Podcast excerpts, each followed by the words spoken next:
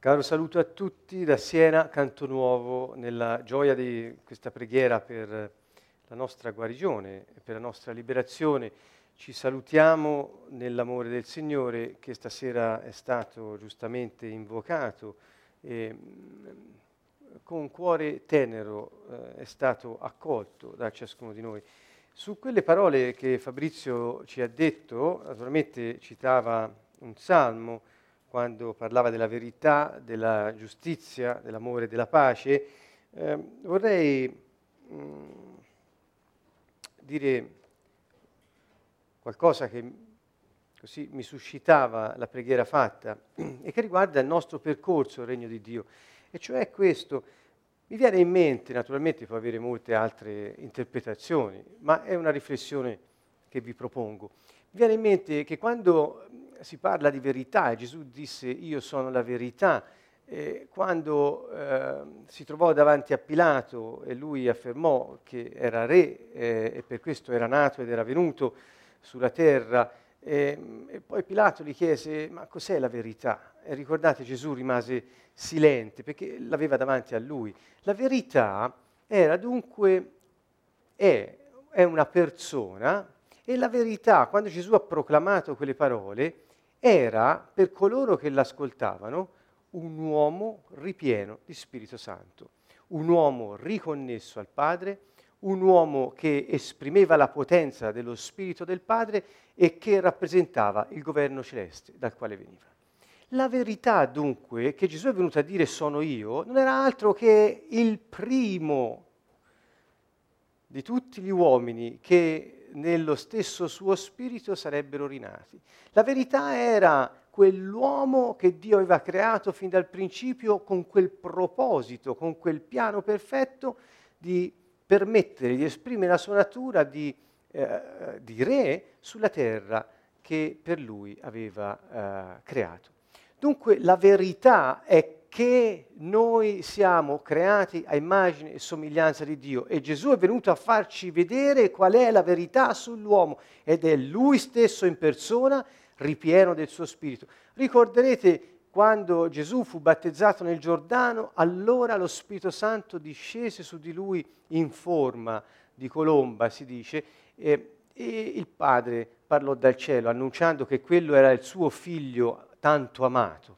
Ebbene, eh, il Signore si mosse su questa terra come, si mosse essendo vero uomo, è come se, voglio dire, come se non fosse Dio, cioè si comportò esattamente come se fosse un vero uomo restituito alla dignità originaria, cioè con lo Spirito di Dio in lui che compiva tutte le azioni miracolose che l'abbiamo visto compiere attraverso i Vangeli e che ancora oggi li vediamo compiere attraverso quelli che credono in lui. Dunque la verità è questo uomo che esprime l'immagine e la somiglianza di Dio. Ebbene, quando la verità si incontra con l'amore, dice Fabrizio, giustamente si crea qualcosa di nuovo. E cos'è questo amore? È Dio stesso in persona. Ma mi piace ricordare a tutti Giovanni 17, la chiusura di questa eh, preghiera eh, di eh, Gesù, um, poco prima del suo arresto, ricorderete, chiude, e sono queste ultime parole che Gesù dice, Padre,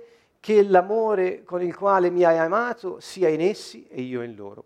Dunque, chiaramente riferendosi, dico chiaramente per me, non so per voi, riferendosi allo Spirito Santo, che cosa voleva dire? Che quando la verità, cioè l'uomo restituito la sua dignità originaria, riconnesso al Padre, esprimente il regno di Dio sulla terra, si incontra con lo Spirito Santo ed è in lui e sono insieme perché quei miracoli che aveva fatto, tutto quel che aveva fatto, era lo Spirito Santo che esercitava quel potere attraverso di lui, vero uomo sulla terra.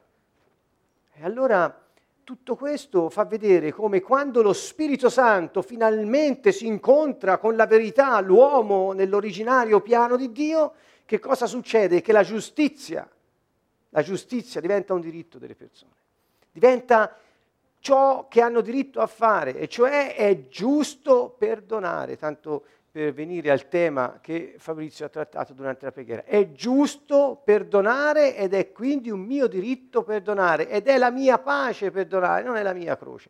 Ecco, così tanto per togliere qualche alone di religiosità, qualcuno se ancora l'avesse, che è l'ascolto.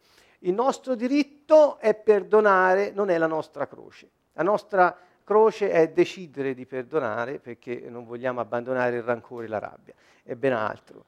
Dunque vedete come anche in altro, in altro salmo si parla di verità che viene dalla terra e di misericordia che si affaccia dal cielo, e cioè questa verità sull'uomo quando si vede sulla terra, ecco che dal cielo la misericordia la tocca e dunque l'uomo restituito la sua originaria dignità e regalità con lo Spirito Santo è un uomo che si muove nella verità secondo la misericordia. E quindi non c'è spazio per la menzogna, non c'è spazio per la vendetta, non c'è spazio per il rancore, non c'è spazio per l'odio, non c'è spazio per l'avidità, non c'è spazio per tutte quelle cose che fanno da corollario a, alla, alla, ad una vita senza misericordia.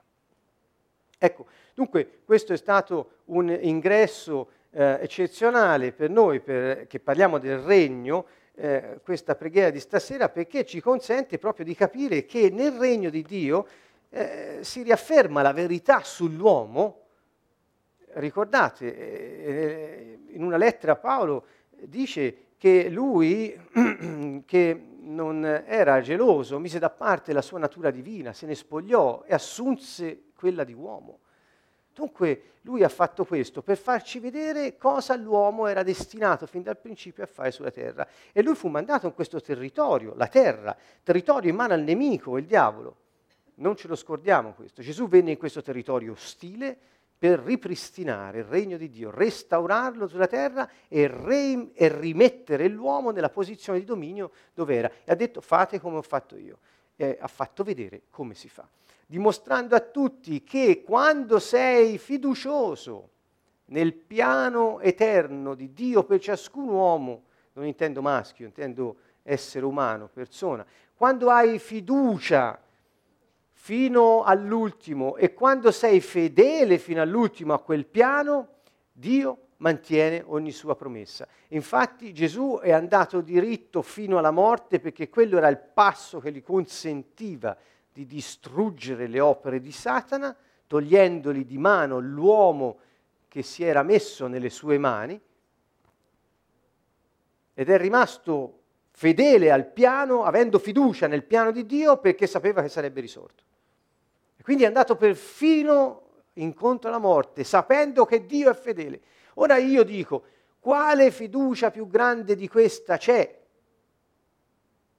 Quale fedeltà più grande di questa ci può essere? Di sapere che finisco la mia vita umana in questo momento, ma so che Dio, io ho il potere di dare la mia vita e di riprenderla, disse, mi è stato dato dal Padre, quindi sapeva che sarebbe risorto. È fedele Dio e di fatti così è successo. Quindi tutte le volte che noi manchiamo di fiducia nel piano di Dio, tutte le volte che noi manchiamo di fedeltà al piano di Dio, Gesù ha colmato ogni misura per noi.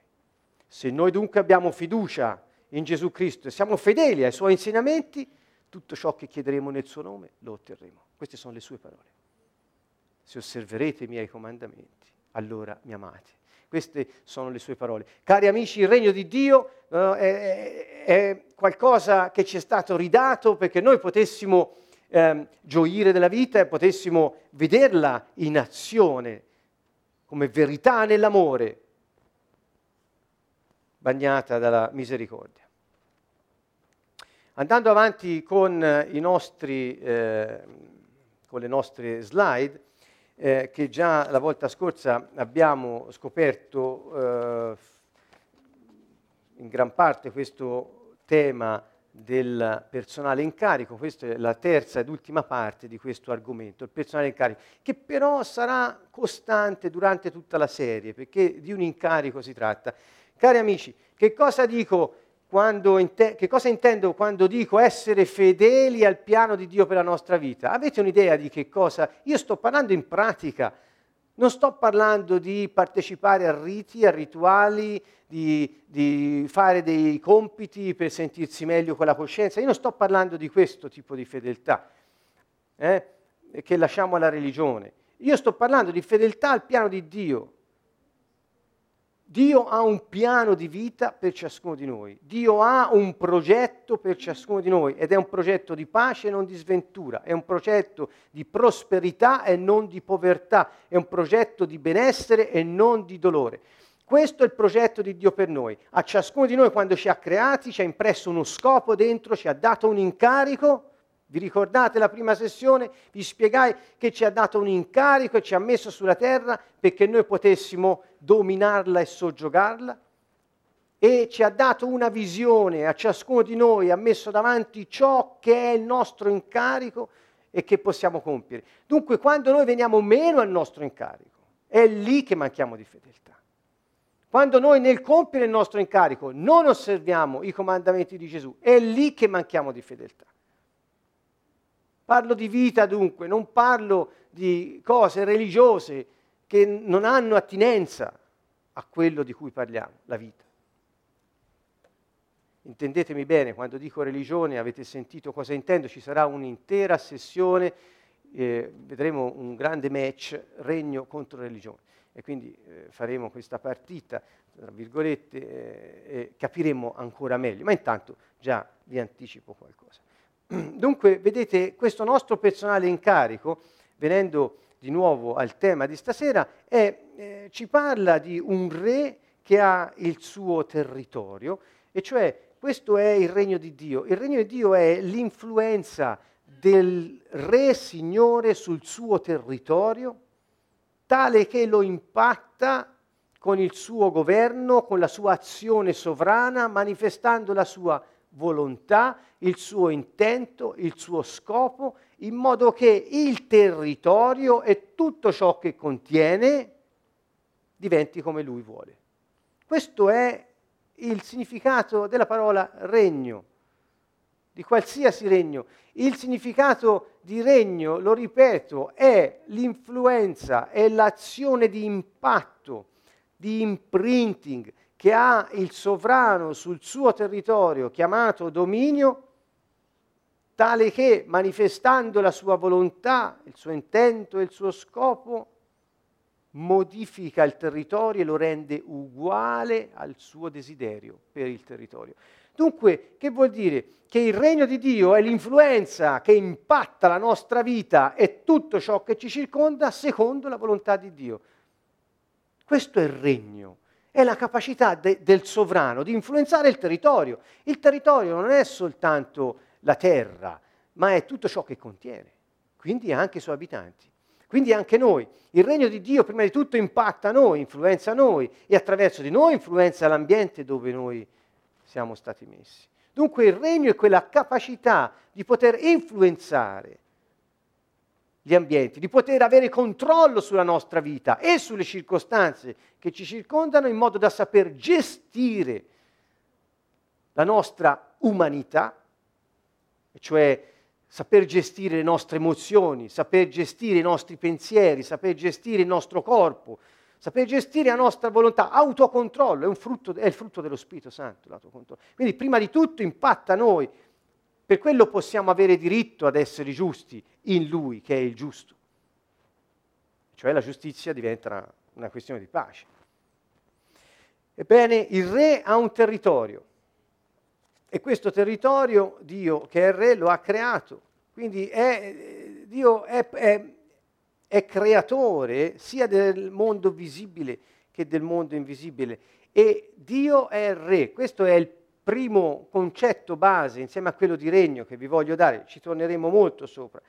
Il punto è che dunque non puoi essere re se non hai un territorio, perché la funzione del re è quella di influenzare il territorio. Se un re è senza territorio, un re senza terra non è un re. C'era anche un bel esempio nella storia, ricordo, un certo Giovanni che voleva essere re ma era senza terra, vi ricordate? Dettero anche questo nome. Quindi che vuol dire? Un re senza terra non può regnare. Dunque da una parte sappiamo che Dio è, è re per diritto di creazione su tutto ciò che è stato creato, è suo, gli appartiene, per questo è Signore. E noi ci ha messi sul suo territorio perché rappresentassimo Lui, dandoci l'autorità e la potenza attraverso il suo stesso spirito che viene a dimorare dentro di noi. Dunque mm, eh, possiamo vedere che tutto ciò che un re governa, e, e parlo a ciascuno di noi, che siamo chiamati per sua delega a governare la nostra vita, le circostanze che ci accadono um, e, e, e, a influenzare gli ambienti dove siamo. Con cosa? Con l'amore, con la misericordia, con la giustizia. Attenzione, l'influenza di cui parliamo non è l'influenza dispotica di un tiranno, perché Dio eh, gode della libertà dei suoi figli, perché è quella che ha voluto garantire fino all'ultimo anche, eh, diciamo, contro, eh, eh, cioè, anche rischiando, così come poi è accaduto, di vedersi rifiutato dai suoi stessi figli. Adamo, che era libero, scelse di fare la vita senza di lui. Dunque, tornando a questo, il re governa il territorio, il territorio è il dominio. Vedete sulla slide ho scritto Lucifero non è proprietario di niente. Perché? Perché non è re. Gli è stato dato il potere regale attraverso la cessione della delega da parte di Adamo, ma non è re perché non è sovrano, perché non ha diritto sul territorio. Dunque tutto ciò che lui fa contro di noi sul nostro territorio che ci è stato assegnato è assolutamente illegittimo, è un clandestino, è un infiltrato che ha rubato di mano un, un, una, una delega di management che Dio aveva dato ad Adamo e poi l'ha esercitata per i suoi scopi di maledizione. E lui è illegittimo sul nostro territorio. Dio l'ha assegnata agli uomini la terra, non l'ha data a nessun altro. Il problema è che gli uomini nemmeno lo sanno questo.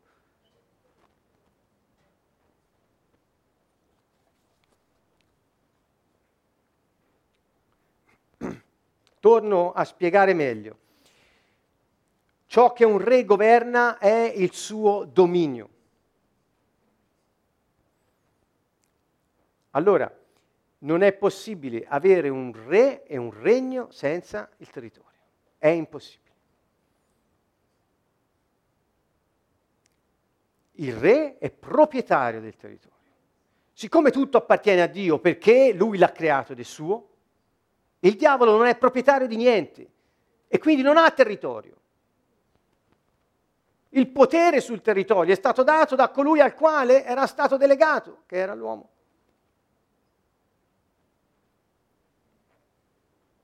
Lui ha un problema, il diavolo, ha un problema enorme e ricordateglielo sempre quando viene a darvi fastidio. Non è proprietario di niente, di niente. È per questo che non può essere re. Gesù lo chiama il principe di questo mondo. Chiama la sua azione sul territorio un regno di tenebre. Un regno non può stare in piedi se è diviso in se stesso, facendo riferimento al regno di Satana. Ricordate le parole di Gesù? Quindi la sua azione sul territorio è come l'esercizio di un dominio dal re, ma non è re perché non è proprietario di niente, non ha diritto su niente, gli è stato dato da chi aveva la delega. È chiamato principe. Il punto è che dunque se il demonio sta governando la tua vita in un modo o in un altro, questo è illecito. Se questo avviene nelle finanze, nel corpo, se avviene nella famiglia, nella casa, nella nazione, è illecito. Non è legale, non, è, non gli spetta. Il problema è che Gesù è venuto a ripristinare le cose perché funzionino e rimettere l'uomo in condizioni di riesercitare quell'autorità e quella potenza che Dio gli ha dato sulla terra. E ahimè, devo dire, la religione ha di molto oscurato questo eh, messaggio, che era il messaggio di Gesù, né più e né meno. Quello che lui ha fatto era riprendere, eh, eh, come dire, il territorio, riesercitando quell'autorità, quella potenza, distruggendo le opere del diavolo. Troviamo scritto, infatti, che nelle lettere di Giovanni, che Gesù è venuto per distruggere le opere del diavolo.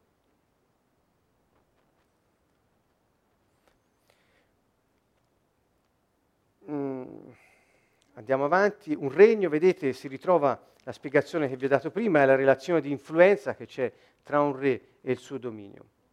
E un re che governa sul suo dominio è un regno.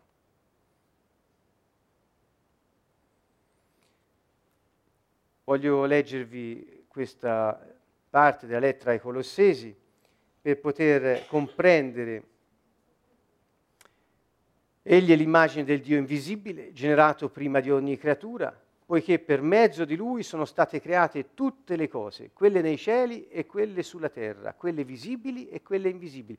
Tutto è stato creato da Dio e tutto è stato creato per mezzo di Gesù.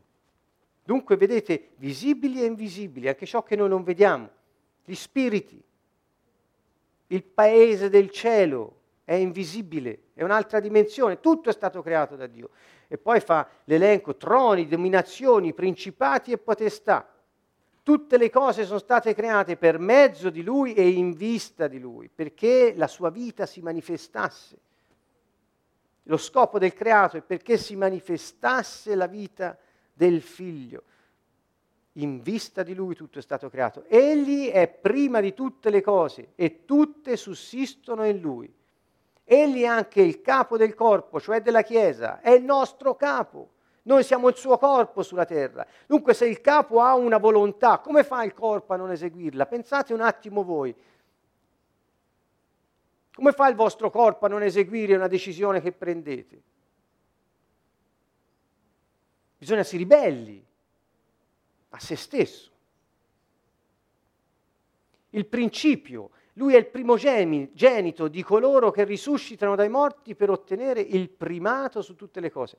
Perché piacque a Dio, piacque a Dio, piacque a Dio di far abitare in lui ogni pienezza e per mezzo di lui riconciliare a sé tutte le cose, rappacificando con il suo sangue, il sangue della sua croce, cioè per mezzo di lui, le cose che stanno sulla terra e quelle nei cieli. Lui le ha rappacificate, le ha rimesse insieme, quelle che stanno sulla terra e quelle che stanno sui cieli. Padre nostro che sei nei cieli, sia santificato il tuo nome dove sulla terra come come in cielo. Venga il tuo regno dove sulla terra come come in cielo, sia fatta la tua volontà dove sulla terra come come in cielo. Cioè il piano che tu hai stabilito per me da sempre nella dimensione invisibile del cielo si realizzi sulla terra. Io sarò fedele al mio incarico, sarò fedele alla visione che mi hai dato.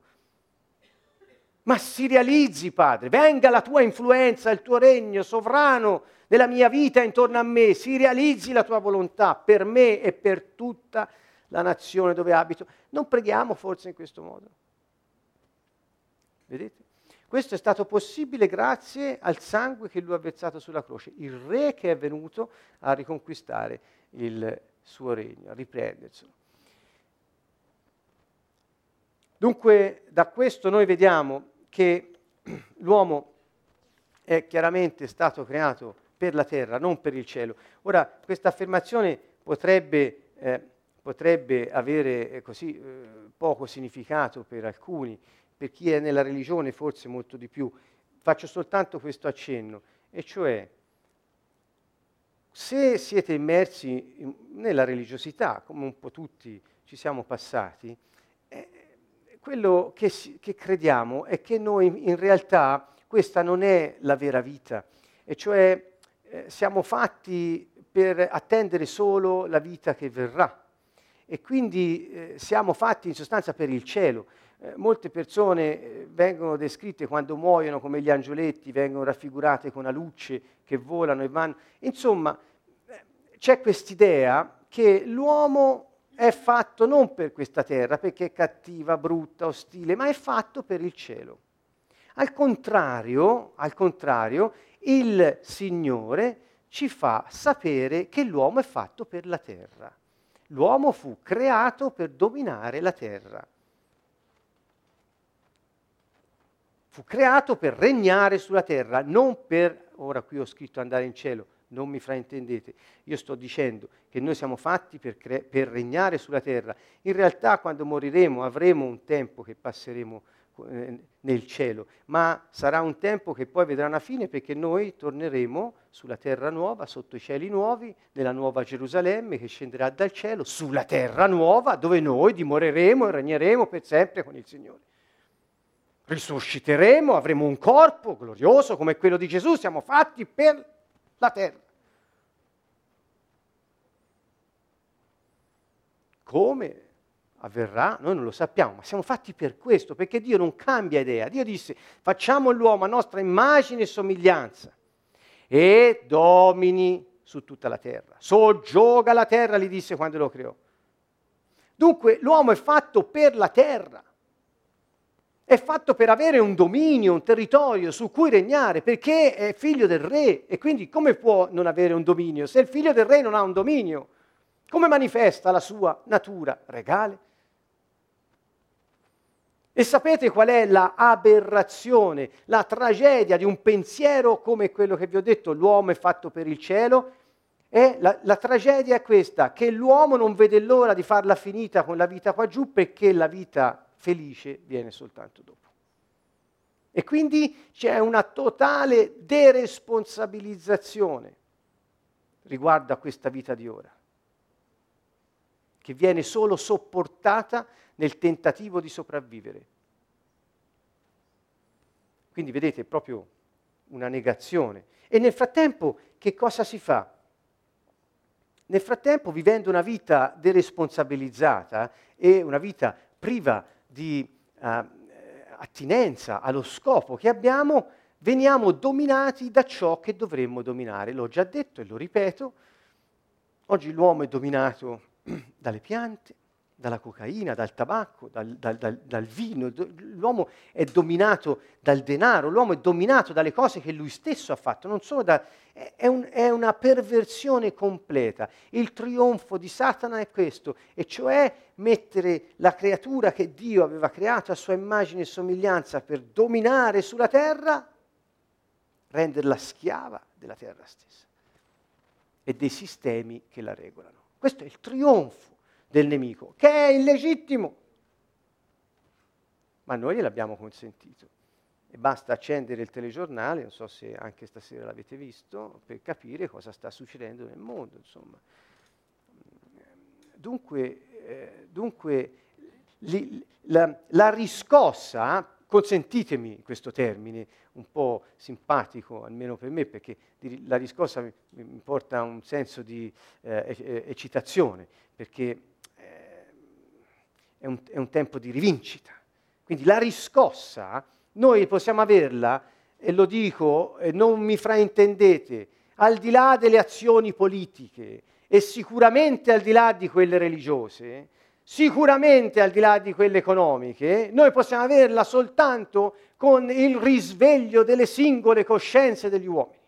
Non c'è altra strada. Ascoltate, gridatelo dai tetti, è la coscienza degli uomini che deve essere cambiata, non i sistemi nei quali sono in, in, invischiati e bloccati. Quelli non cambieranno mai.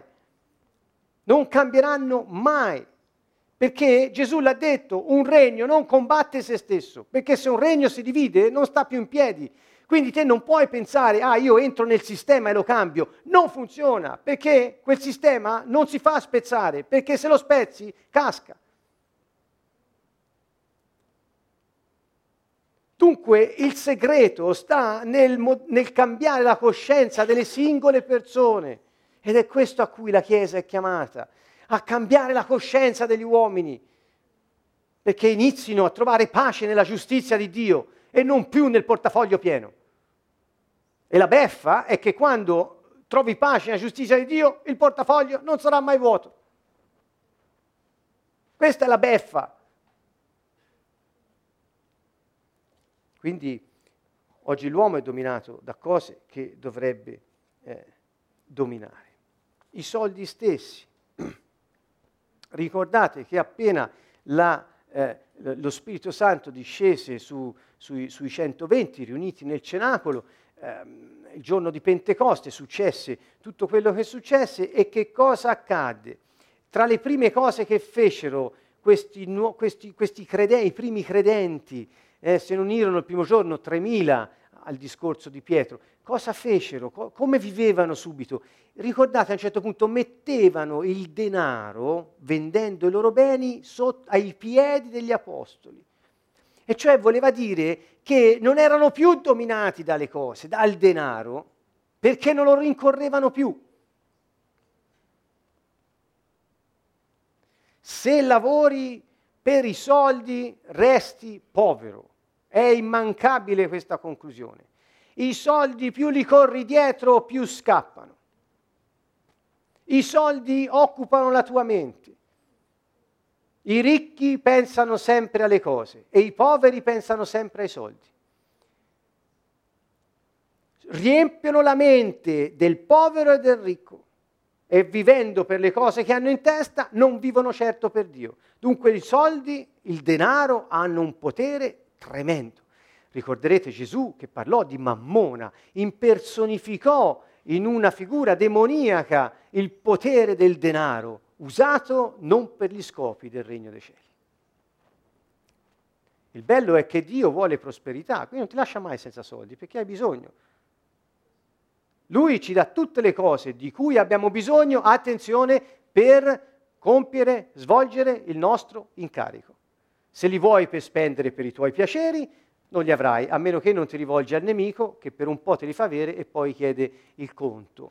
Eh, di solito è piuttosto tragico. Dunque Dio eh, ti dà tutto ciò di cui hai bisogno, in abbondanza, è il Dio dell'abbondanza, più di quello che ti aspetti per compiere il tuo incarico. Ma se vivi per avere la sicurezza, correrai sempre dietro alla sicurezza, che oggi si chiamano soldi.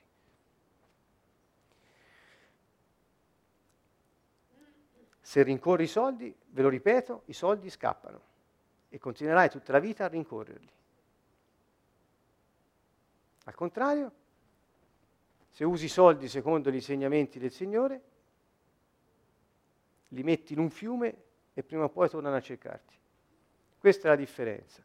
Dunque, vedete, il regno dei cieli è qualcosa di strano, ha principi tutti diversi e ci insegna a non essere dominati dalle cose, ma ci insegna a fare il buon uso delle cose con atti di governo e di amministrazione secondo la volontà di Dio. Vedete, qui l'abbiamo già detto, potete vedere velocemente la slide sul nostro incarico, ancora sono cose che vi ho detto strada facendo e questa questione sul dominare che insisto è una questione della manifestazione del nostro spirito. Anche qui vi lascio un, un attimo per poter controllare la slide e, rivederla. Andiamo avanti. Dunque, da quello che abbiamo detto, che cosa eh, possiamo dedurre? Vedete qui questo, questo eh, titolo, L'uomo non sopporta di essere dominato. Perché? Vi siete mai domandati perché? Perché siamo creati per dominare, laddove dominare vuol dire controllare, gestire, governare, amministrare. E l'uomo non sopporta di essere dominato. Perché? Perché va contro la sua natura, va contro il nostro scopo. Tutte le volte che noi siamo in una situazione in cui altri, attenzione, o cose o persone ci dominano, non lo sopportiamo. Vi è mai capitato questo? Come vi sentite voi quando siete dominati da una situazione? Quando siete in trappola, dominati da una situazione o da persone che distorcendo la propria natura, esercitano il dominio su altri esseri umani, cioè su di voi, come vi sentite? Male, frustrati, abusati, calpestati, pieni di rabbia, di rancore, con voi stessi prima di tutto, perché non riuscite a esprimere chi siete contro la vita, contro Dio qualcuno. Perché? Perché sempre sei vittima. Attenzione, è questo che sto dicendo. E cioè proprio questo fatto che quando siamo dominati non lo sopportiamo, è perché abbiamo uno spirito di dominio e non per dominare sugli altri, ma per dominare sulle cose, sulle circostanze, su noi stessi. Questo è il punto. Infatti, se io ho uno spirito di dominio e tu hai uno spirito di dominio, come posso permettermi di dominare te? Dio stesso rispetta la libertà degli esseri umani che ha creato. È il diavolo che non la rispetta, vedete? Quindi chi manipola le altre persone, chi esercita dominio sulle altre persone, in realtà è figlio del diavolo. Perché non si comporta come suo padre che sta nei cieli. Dunque questo aspetto è molto importante ci sono due concetti distinti, ve l'avevo accennati la volta scorsa, la proprietà, il dominio e anche l'indipendenza, qui non c'è la proprietà.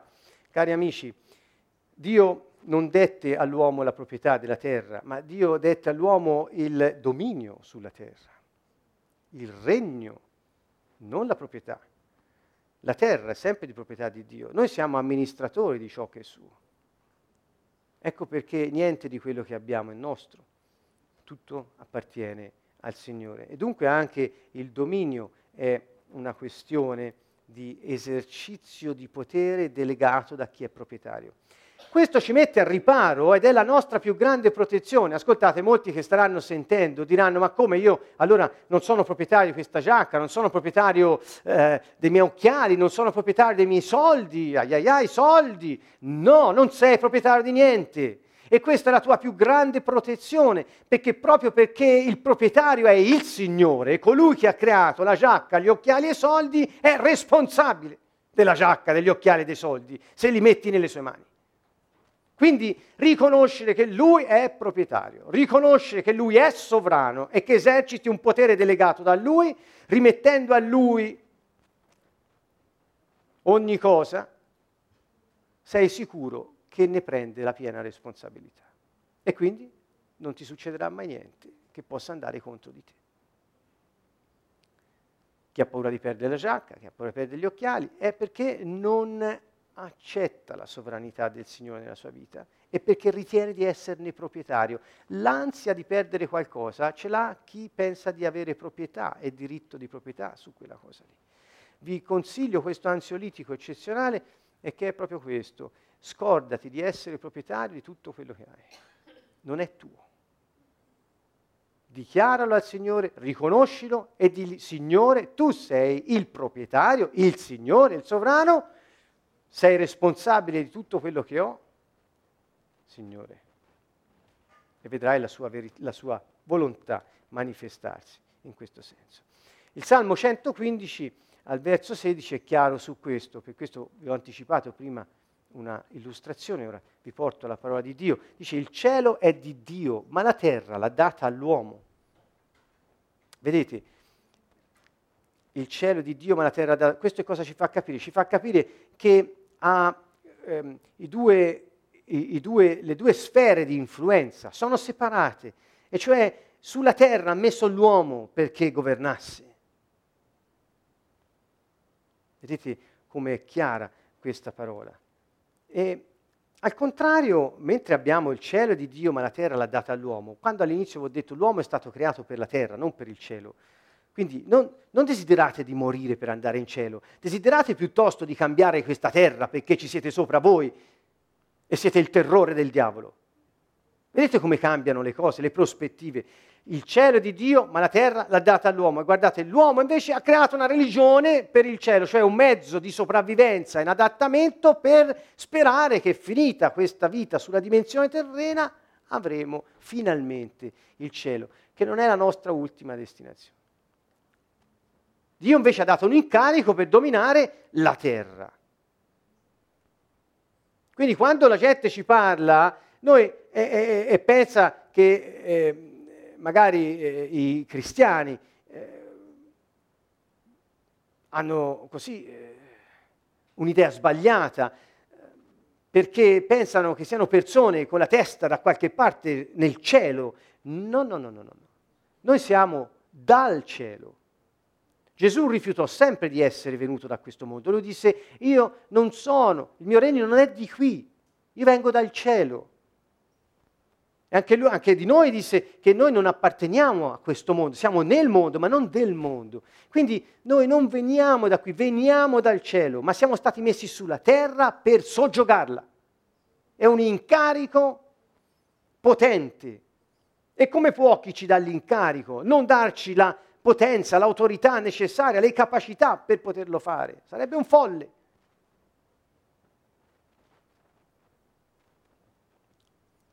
Quindi vi sto proponendo, sotto c'è Genesi 1, 26, 29, ora per gli amici slovacchi metteremo la slide slovacca, una, una, figura di uomo manager, supervisore, governante, leader che ha autorità e potenza sulla terra. Questa è la volontà di Dio. Lo Spirito Santo è tornato in noi per, e ci riconnette al cielo e quindi tutta la potenza, l'autorità del cielo è, è, è canalizzata dallo Spirito dell'uomo invisibile, che vive nel visibile, sul visibile, ricordate?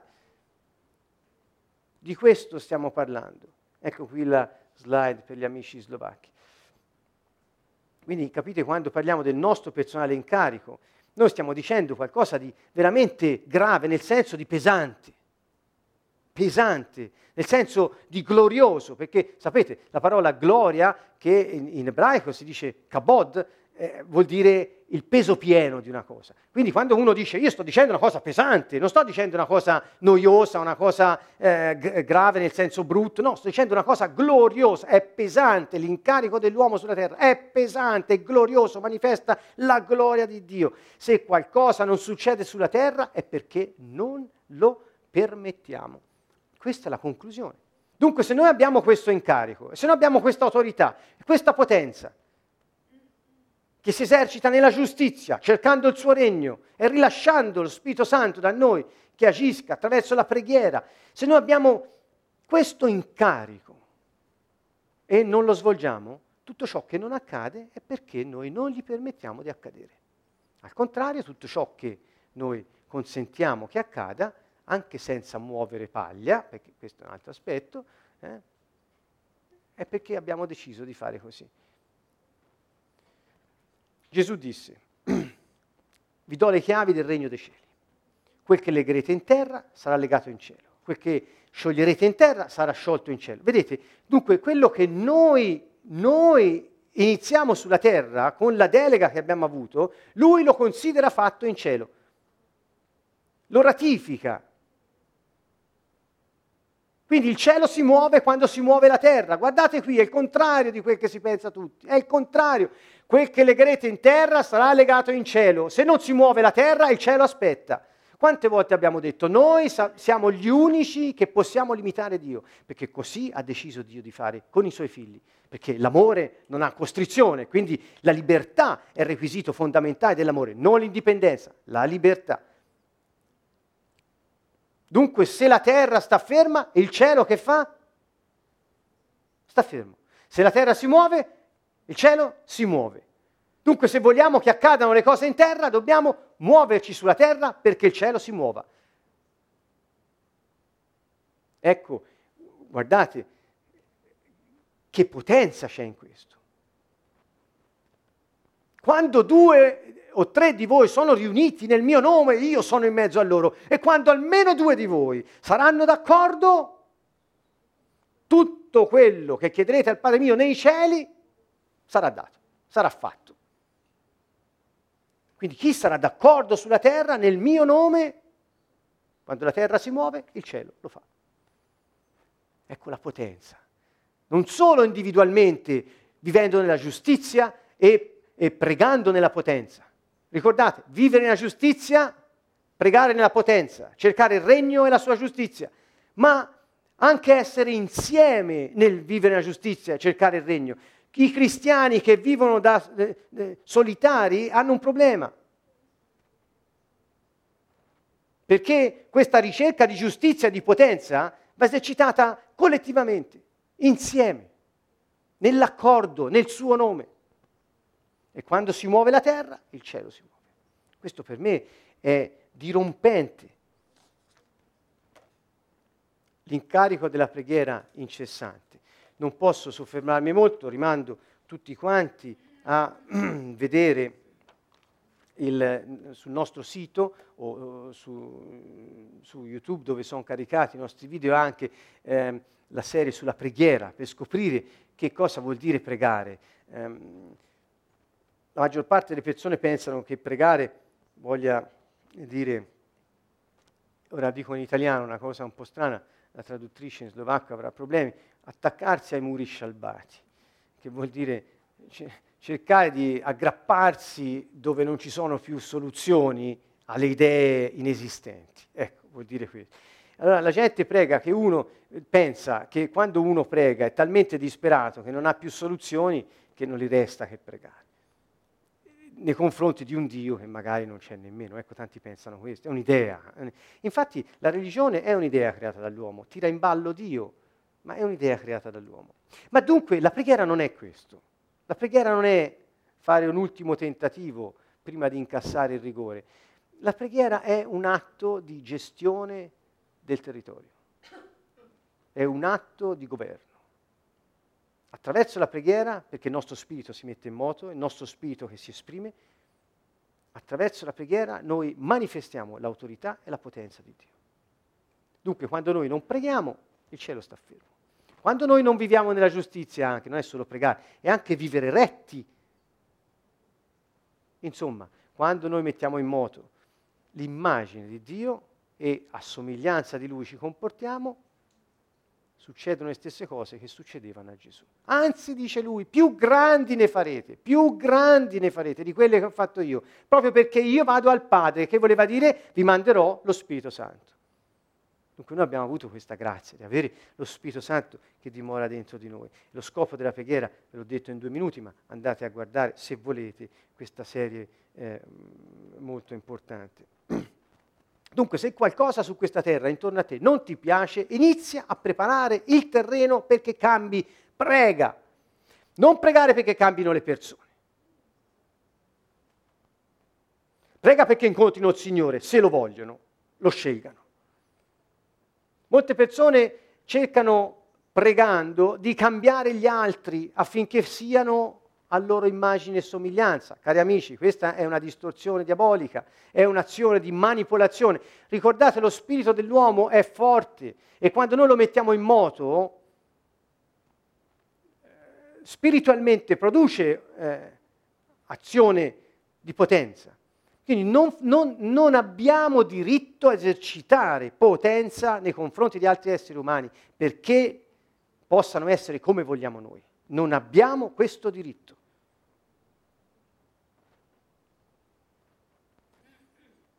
Dunque, se però vogliamo che cambiamo noi, cambiamo, cambino le circostanze intorno a noi, le situazioni nelle quali siamo, iniziamo a pregare. Questo è l'unico modo. Eh, nella, eh, tante volte eh, qualcuno eh, limita l- questa, i campi di applicazione della preghiera solo ad alcuni aspetti della vita, quelli più puramente spirituali, ma Dio non fa distinzione. Gesù disse nemmeno un capello del vostro capo cade senza che Dio lo permetta. È interessato a come ci pettiniamo la mattina quando si esce di casa. Ogni cosa di noi gli interessa, ogni aspetto della nostra vita è importante per Dio. Dunque preghiamo per eh, tutte le aree della nostra vita. Noi siamo canali siamo sacerdoti santi, siamo un regno di sacerdoti, esercitiamo questo ministero di sacerdozio che ci è stato dato.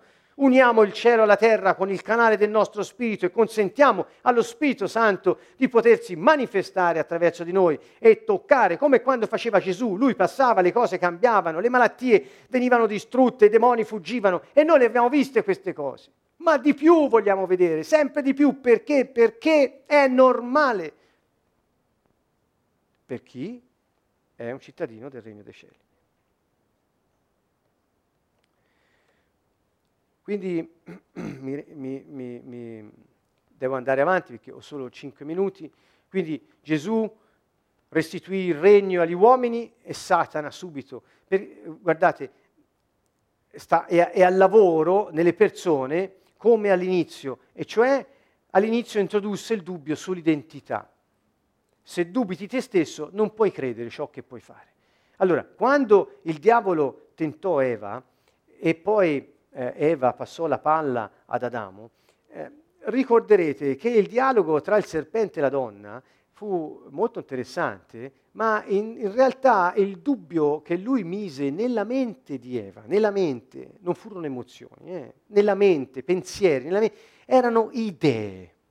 Idee su chi? Su di lei e su Dio, sull'identità. Lui vi ha detto di non toccare quel frutto perché non vuole che siate come lui. Cioè lui ha messo dubbio sulla identità.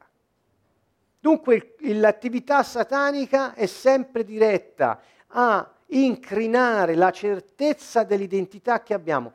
Se noi sappiamo chi siamo, possiamo avere fiducia nelle risorse che Dio ha messo dentro di noi ed essere fedeli fino in fondo.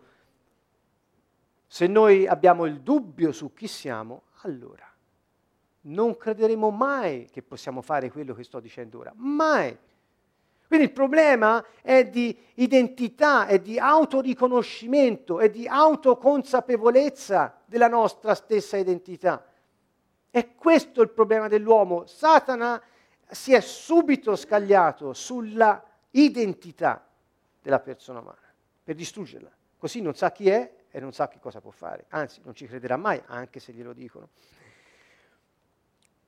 Dunque, la buona notizia è che non dobbiamo cambiare le nostre capacità, cioè non dobbiamo acquisire capacità che non ci sono state date, ma quello che possiamo fare è cambiare mentalità, cioè modo di pensare. Ecco perché Gesù, per tutti cito Luca 4:17, appena apparve sulla scena pubblica, furono queste le prime sue parole, cambiate mentalità, il regno dei cieli è arrivato. Nel senso che se non cambiate modo di pensare, il regno dei cieli, che è vicino a voi, perché era lui vicino a loro, lo Spirito Santo era in lui, e quindi il regno dei cieli è vicino, non lo potete prendere, non lo potete ri, ri, eh, rivivere. Quindi il cambio di passo sta nella mentalità, nel modo di pensare. Eh, eh, rimando agli amici slovacchi che hanno visto, vedranno questo video alla scuola che abbiamo fatto quest'agosto passato a Piestani, proprio sulla eh, possibilità di cambiare la mentalità abbattendo le fortezze della mente, cosa veramente importante che ha dato un grande frutto e che speriamo di poter rifare anche in altre occasioni. Vedete, regna per essere eh, chi sei secondo Dio.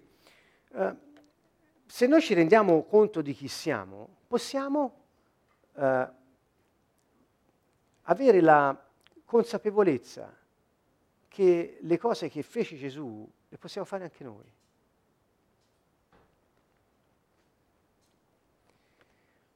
Se noi ci liberiamo dalle etichette religiose,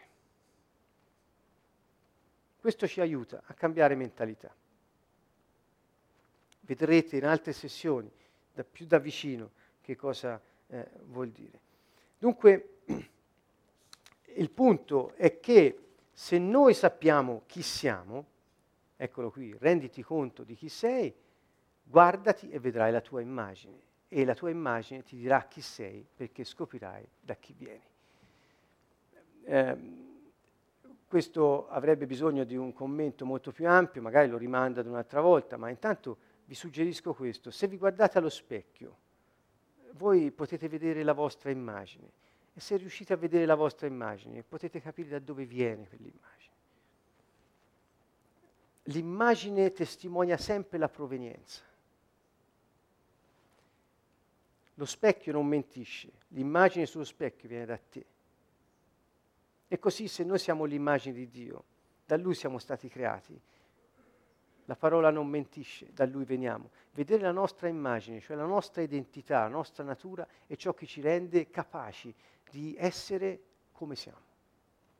Questo è, è molto più profondo di quello che può sembrare, lo eh, svilupperemo ancora meglio, ma vi rimando al tema dell'identità della natura, perché questo fu il primo stacco satanico, che è sempre dietro l'angolo e usa la mente. Ascoltate, usa la mente.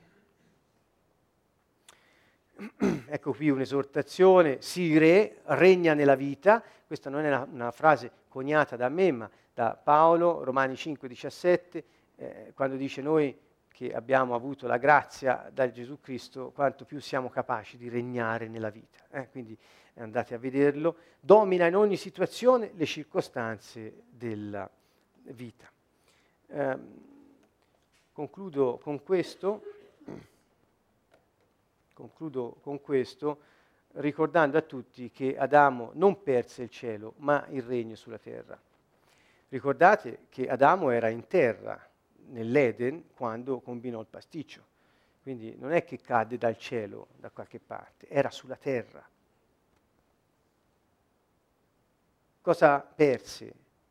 Perse il regno che Dio le aveva messo in mano sulla terra.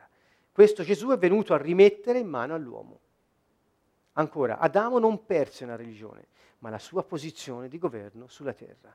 Gesù cosa fece? È venuto a rimettere l'uomo in posizione di governo, avendo parole dure contro l'ipocrisia religiosa del suo tempo, dure, durissime.